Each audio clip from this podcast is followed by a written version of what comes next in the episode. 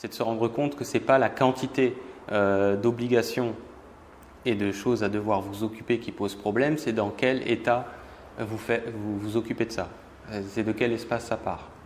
Euh, je vais dire par là que vous pouvez être la personne qui a autant de temps libre pour vous que vous le souhaitez, ne vous garantira pas une bonne qualité d'être, une bonne qualité de présence ou un bien-être, même si vous avez autant de temps que vous voulez pour vous-même, et d'argent d'ailleurs. Ni l'argent ni le temps va vous garantir d'être placé dans cet état de présence, qui est simple, hein. c'est un, état euh, des, plus simples, c'est un état où vous êtes euh, euh, vous-même, vous êtes, vous êtes vous à être cette nature que vous êtes. Il n'y a, pas, a pas plus compliqué que ça. Peut-être c'est aussi un état, Michel voulait aussi parler peut-être aussi du, du, côté que on, est très presque robotisé, dans le sens il y a une programmation à être toujours dans le tracas en fait, hein, dans, la tracasserie en fait. Euh, encore une fois, que vous ayez beaucoup de choses à gérer ou pas, vous verrez que, euh, ben, on le voit quand on part des fois en vacances, si on part 15 jours, on se rend compte que c'est vraiment qu'à la fin qu'on commençait tout doucement à se calmer. Quoi. Il fallait au moins 15 jours pour commencer à se détendre. Et du coup, 15 jours, des fois, ça suffit pas. Il aurait fallu une semaine de plus pour avoir une vraie semaine de vacances éventuellement. C'est le dernier jour.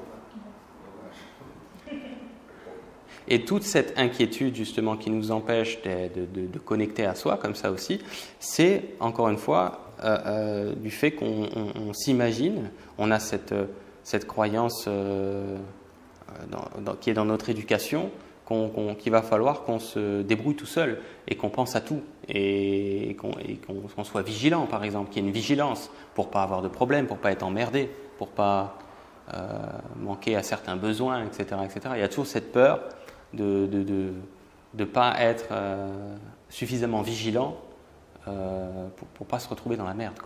C'est vraiment de là que ça vient. À partir du moment donné où on comprend pas où on croit, mais où on se rend compte que depuis le départ, 99,99% euh, de ce qui nous est arrivé dans notre vie, estimé euh, bon ou mauvais, euh, même les plus grandes de vos réussites, ont été organisées par des synchronicités, ne serait-ce que par ce qu'on appelle une rencontre, par exemple. On comprend qu'on aurait pu se détendre depuis le départ, ou garder la détente qui était la nôtre quand on était un petit enfant. Ben, on n'a pas pu, on sait pourquoi on n'a pas pu, on en a parlé tout à l'heure. Mais ce que c'est une façon de parler. Mais que ce n'est pas parce qu'on on, va connecter à cette, euh, confiance et cette insouciance. encore une fois, insouciance ne veut pas dire irresponsabilité. C'est pas parce que euh, on va connecter à de l'insouciance qu'on va avoir plus d'emmerdes. C'est l'inverse. C'est-à-dire que, en général, les emmerdes arrivent dans notre extérieur pour pointer du doigt le fait qu'on est tout tendu de l'intérieur. Donc en fait, ça paraît ahurissant de se dire, ça veut dire que c'est celui-là qui se détend le plus, qui, aura la vie la, plus fluide dans l'extérieur et la plus synchronique dans le sens les personnes qui vous laissent passer à la caisse, qui vous laissent passer au rond-point, qui vous font un grand sourire, qui vous disent bonjour, vous souhaitent une bonne journée, etc., qui vous offrent un verre, vous payez un café, enfin j'en passe. Chose qui n'arrivait pas avant et, qui arrive depuis qu'on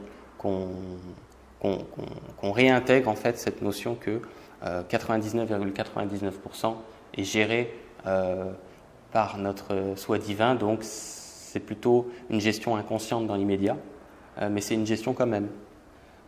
Tous les salaires que vous avez perçus, toutes les factures que vous avez pu payer, c'est parce que votre soi divin, il n'en a pas besoin, mais il sait se servir d'une calculette. Il voit le futur, il sait très bien si vous allez manger ou pas dans trois mois. Il sait ça. Il n'est pas idiot vous n'êtes pas idiot sur le plan spirituel.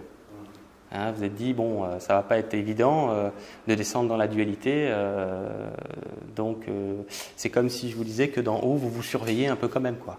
C'est un peu comme quand vous surveillez vos enfants au parc, vous les laissez quand même dans un cadre où ils peuvent jouer avec leurs trucs, mais vous avez un œil dessus quand même. Voyez? C'est exactement ce qui se passe avec notre part divine.